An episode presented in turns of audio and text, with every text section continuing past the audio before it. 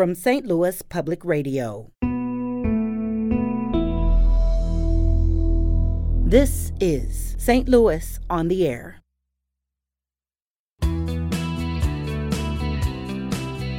So they don't want your Christmas tree lights, they don't want your garden hose, they don't want your plastic snow fencing, your fenders, right? They don't want your big wheel that the kids just outgrew, right? Yeah. People throw all that stuff in there. When you don't have somewhere where you can rinse the recycling, um, I know they say when in doubt, throw it out, um, but should it go in the recycling or the trash? Everyone thinks as long as I throw it in there, somebody else is going to deal with it. That is actually adding contamination. It's going through gears and mechanization. It's going through optical scanners. There's a lot of concern right now that after that, they're not actually being reused. We've all heard about how China doesn't want our stuff anymore. I'm Sarah Fenske.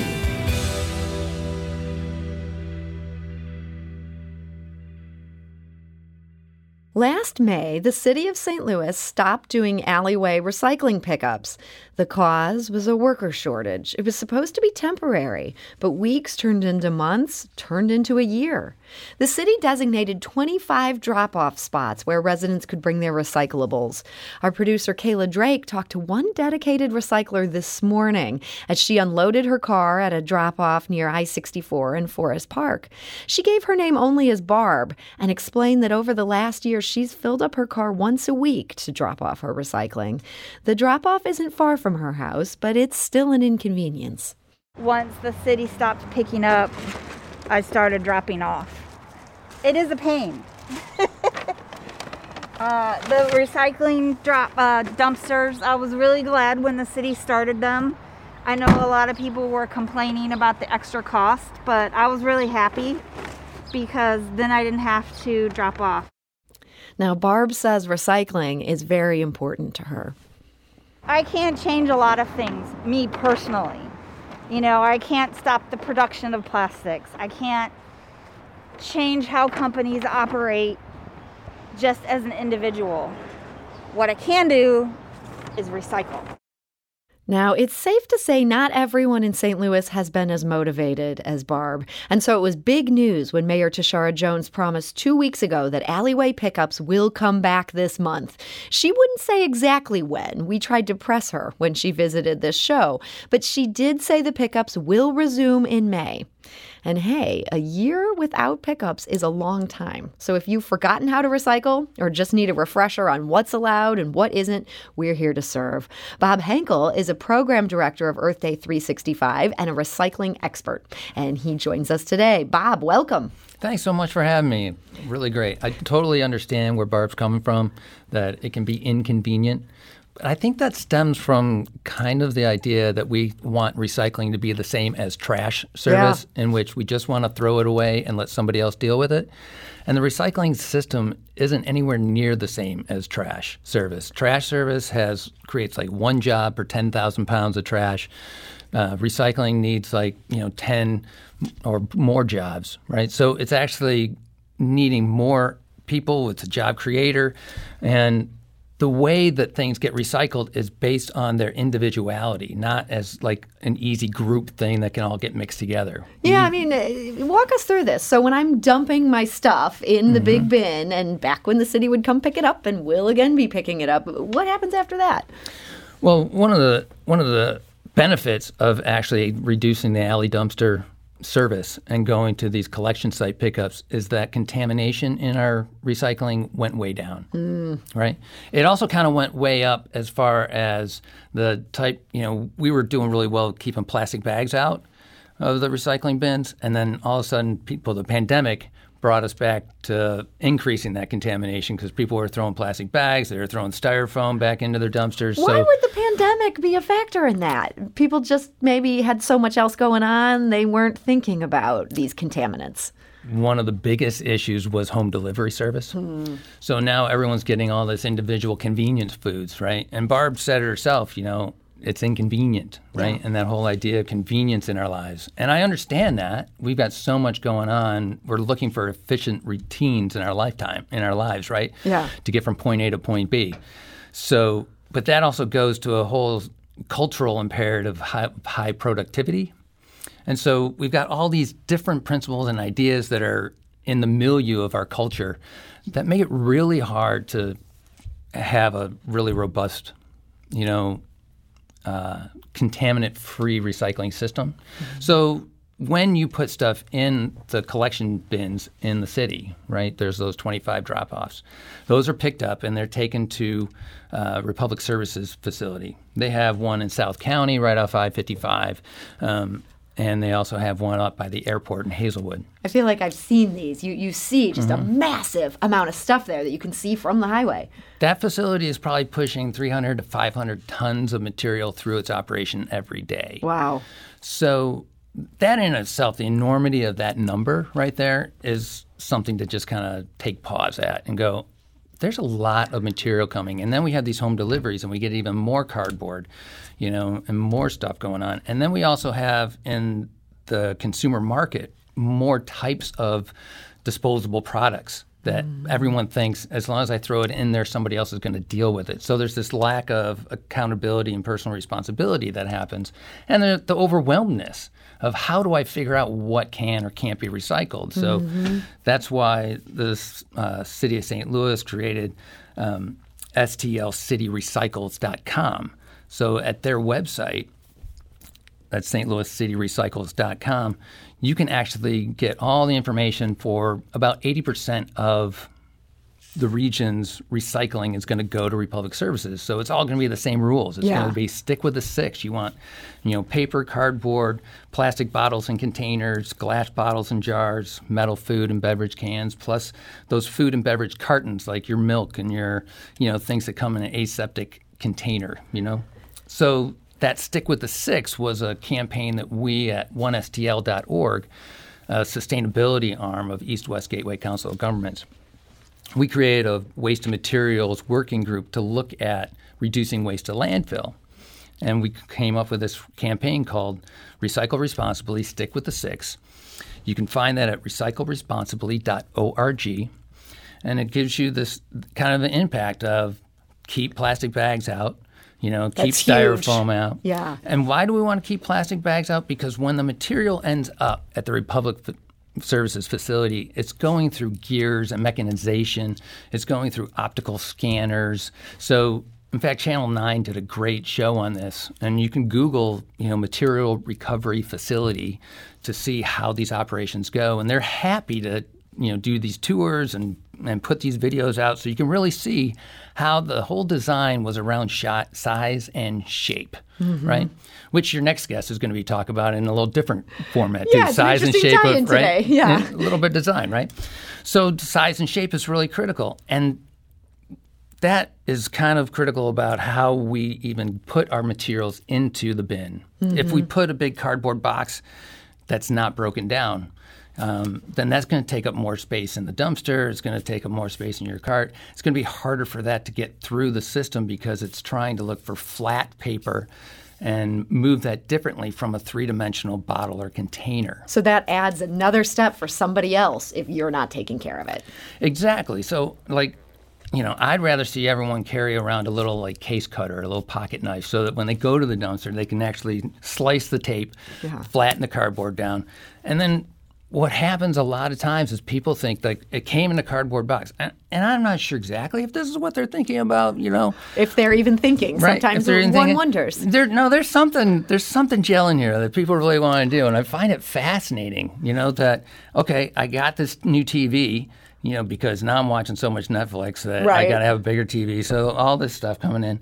Whatever came in the cardboard box ends up back into the cardboard box. So that includes the twist tie that was around the extension cord. That includes the plastic film wrap that's around the extension cord too, right? It includes the tape that was pushing the extension cord and, and pressing it onto the, you know, securing it on the back of the back of the T V. And also the styrofoam forms that are maintaining the packaging form around there so your T V comes in one piece, right? And so all that stuff goes back in, including the plastic strapping that goes around the box, right? And so you put all that stuff back in the box, and then you take that out to your dumps, and you're like, hey, I'm a good little recycler. I, I just put it all in there, right? And now you've just added a ton of contaminants, basically. These are all, all these extra things. Mm-hmm. These are things that your recycler does not want. Yeah, so when they say stick with the six, they really mean stick with the six. But people kind of get the idea that, oh, I can recycle plastic. Well, yes, but not all kinds of plastic. Mm-hmm. So they don't want your Christmas tree lights. They don't want your garden hose. They don't want your plastic snow fencing, your fenders, right? They don't want your big wheel that the kids just outgrew, right? Yeah. People throw all that stuff in there, and they were designed around the water bottle. That's what they want. The plastic water bottle, right? And that also comes from just beverage companies really wanting to get recycling of their products. Yeah. Go. So they really helped make sure that recycling became a really big piece everywhere. So when you're thinking about that plastic water bottle, if you start filling that with your chew spit, your cigarette butts, your napkins, you know, you start stuffing all this stuff inside there. Now you give them this plastic bottle. That is actually adding contamination to the situation, because the guy who wants to make more plastic from the plastic bottle doesn't want the napkin and the cigarette, although the cigarette butts are high in plastic because that's a big toxin, and, and that's a whole, a whole other thing issue. About marine yeah. debris and plastic pollution. Well, look, Bob, I got to cut in here because I can tell you know so much about recycling, and this is so important for all of us to do this right, not just to err on the side of chucking everything into these bins. So if you have a question for Bob, this is a recycling expert here. Our phone lines are now open, three one four, three eight two, eight two five five. That's uh, three eight two TALK. You can also send us a tweet at S T L on Air. We'll take your questions. We're also hearing some interesting observations. Mary emailed us, please discourage the disposal of used diapers in any of the recycle bins. I find them regularly in green waste and in the blue recycle bins. Bob, I don't even need to check in with you on this. It's so clear to me, no, dirty diapers do not belong in the recycling bin. So let's let's take a step back. You know, I know we're asking for questions, but number one, let's let's just take a quick pause on all the stuff that we've been hearing already on this show. You know, from the unsheltered, unhoused, to, you know, Asian violence and stuff. I think we just really need to take a pause on on this before we start going into these minutia questions and go, what's what are you really needing to know right now? And you, you, what and what, what is I'm the answer saying, to that? What yeah. I'm saying on, on that is I constantly get people at events. You know, I've worked hundreds of events and festivals, and people come up to me and they're like, oh, I recycle everything. Oh, I do all this stuff. And, and then they want to know, oh, well, should I put the bottle cap back on the bottle? You know, you know, these are questions that might seem really important to you, but I really want to bring the impact around to what people have been listening to today and what we're dealing with in our society, because if we don't deal with the grief that our culture kind of imparts around us, these ideas around recycling as I am sustainable, I'm doing the best for the environment because I'm recycling, don't get at the crux of what about the overconsumption in the first place? If you have a water bottle, you just kind of made several mistakes, as I like to say, before you even got the water bottle. Right? There's reusable options. There's, you know, where'd you, you know, you could fill up at a, at a tap or a water fountain. You know, I carry a water bottle with me all the time. And so I could also go a little bit longer without water. And yet, do I want to like get a water bottle that's traveled fifteen hundred miles away from another um, com- community and taken their resources, you know, and that energy and transportation and the embodied energy of emissions through all that, right? And recycling is one of the top one hundred ways of reducing climate change and, and drawing down carbon dioxide out of the out of the atmosphere. Project Drawdown is an amazing resource that talks about many solutions to climate change. Dealing with food waste reduction is one of them, refrigeration and recycling somewhere around like number fifty. Mm-hmm. So people think of recycling as this is my gateway in and, and that's all I need to do. But I really want to draw it back to what's our impact globally and, and locally on the choices that we make in the supermarket and other places that we get all this material, we get this convenience packaging coming in, and then we think we can just manage it through our recycling system. I, I mean, you make an excellent point there. I do think it, it does go back to what we heard Barb say. This is one thing that many of us can do. Now, we also can pay attention to our own consumption, um, for sure, and I think that's, that's an excellent point here. Let's go to the... Um, Actually, no, let's not go to the phone lines. Um, we're, we have a bunch of callers. We're just making sure that, that somebody is ready before we can get to them. You know, the big question that we got on Twitter this morning is people are asking, where are they going after pickup? And I know that you said they go to Republic Services and that they're being sorted there. Mm-hmm. But there's a lot of concern right now that after that, they're not actually being reused. We've all heard about how China doesn't want our stuff anymore. Um, and this is a big point of what happens within this chain. Um, are the these things, things just, then being yeah, repurposed? The important thing around understanding the recycling system is that we're in the Midwest. Many national stories have come out talking about how things are left on barges and other, and other stuff, and that's really happened a lot on the coastlines who didn't have mm-hmm. a lot of land capacity, and they didn't have all the Midwest markets that our, our local Republic Services had. He was sending pretty much probably eighty to ninety percent of the stuff was stay, staying domestic, you know, between Oklahoma, Kentucky, you know, Michigan, Minnesota, you know, mm-hmm. here in the Midwest. So, and now Republic Services has made a commitment to not send basically anything internationally. So they're really trying to so know, they change have found their homes supply for chains, these things. Right? Okay. We've gotten more paper pulpers on online, um, which is a good thing. Um, and so... It really is, and the, and the materials have been moving. And when we say moving, it means like we're getting them from our house to the facility, sorted into bales of like substances, and that being able to being able to be sold to a like paper pulper, an aluminum remanufacturer, a guy who wants plastic number one water bottles to make more plastic, you know, like fleece jackets or, yeah. you know, stuff like that. So so that's a great assurance there. We know that stuff. Coming out of Saint Louis, at least, there is a home for that. Let's go to the phone lines. Chelsea is calling from Belleville. Uh, Chelsea, hi. You're on Saint Louis on the Air. Hi. Thank you. Um, I was curious about dirty, um, dirty products recycling, like especially when you're out and about at a park or a zoo. Um, when you don't have somewhere where you can rinse the recycling, um, I know they say when in doubt, throw it out, um, but should it go in the recycling or the trash? Chelsea, great question there. Uh, Bob? And when you say when in doubt, throw it throw it out, are you, I'm wondering, are you feeling like really guilty if you actually throw something, throw something away? Yes. Yeah. I totally get that, right? I mean, we had Smokey the Bear, you know, put out the fires and, like, put stuff in trash cans. You know, we've had a lot of marketing around that. And there's this idea that our landfills are, like, the worst place ever to put something, right? Um, and actually in Missouri, we closed a lot of landfills that were just open pits. And so now a landfill is is much better designed. You know, it's lined and is designed to take solid materials. Um, and so... I totally understand that grief around wanting to just, like, not throw it out, and I want to be able to be responsible for it. The idea that um, – and the principles to follow is everything should be, you know, empty, clean, and dry. You know, that's what Republic Services want. If we had everything empty, clean, and dry, their facilities would not have, you know, any kind of vectors, you know, in them at all, and, and we're trying to keep food waste and stuff out.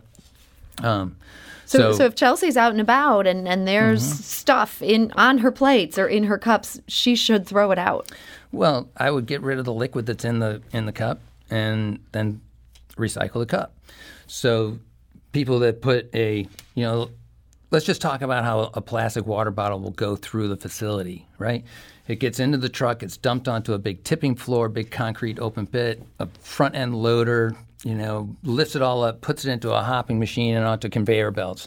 And now it's it's going to travel through the whole facility until it gets to an optical scanner that's going to shoot a, a light down there and read what kind of plastic this is. Is it a number one plastic like your water bottle? Is it a number two like your laundry detergent bottle?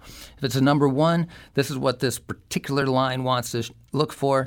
And as that water bottle goes under the optical scanner, it'll trigger a breath of air that will blow and pop that water bottle up off the conveyor belt and into a bunker of like number one objects.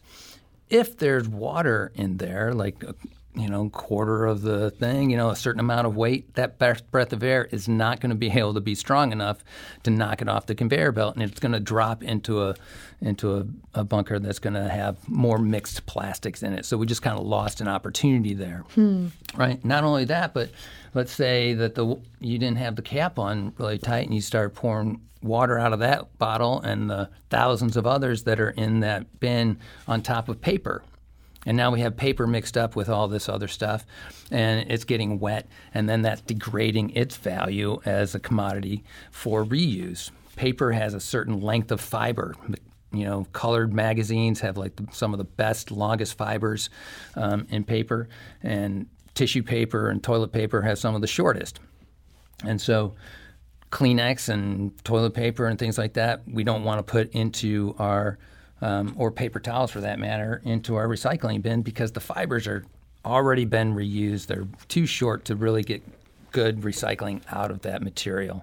And so thinking of the whole system might be a way to approach how do I deal with this particular issue in, in my hand? Mm-hmm. Um, and the hardest thing with recycling education is I feel like I have to have these conversations with every individual. Sure. Um, because everyone has a different kind of product in their hand and everyone wants to know, like, can I do this? Can I do that? We try to, to create these kind of blanket statements, um, but I would really recommend going to S T L City Recycles dot com and learning through those uh, activities on their site and their blogs uh, about what can and can't go in the in the bin.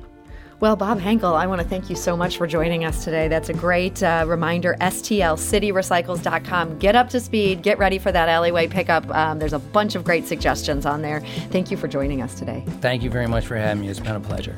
And Bob is the Program Director of Earth Day three sixty-five. This is Saint Louis on the Air on Saint Louis Public Radio.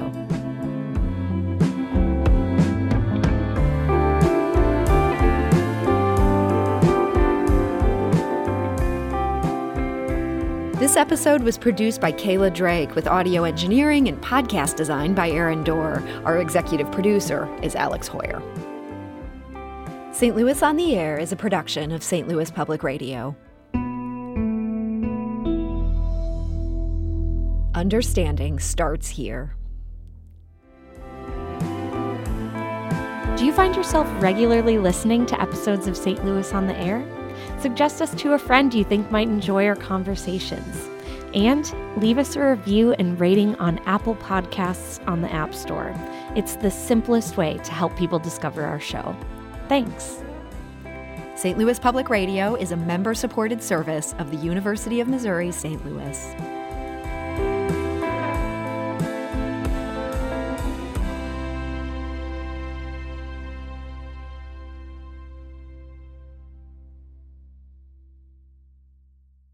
Support comes from the Missouri Forest Products Association, committed to conservation and careful management of the state's forests to make them more resilient and better habitats for wildlife. Choose Wood dot com.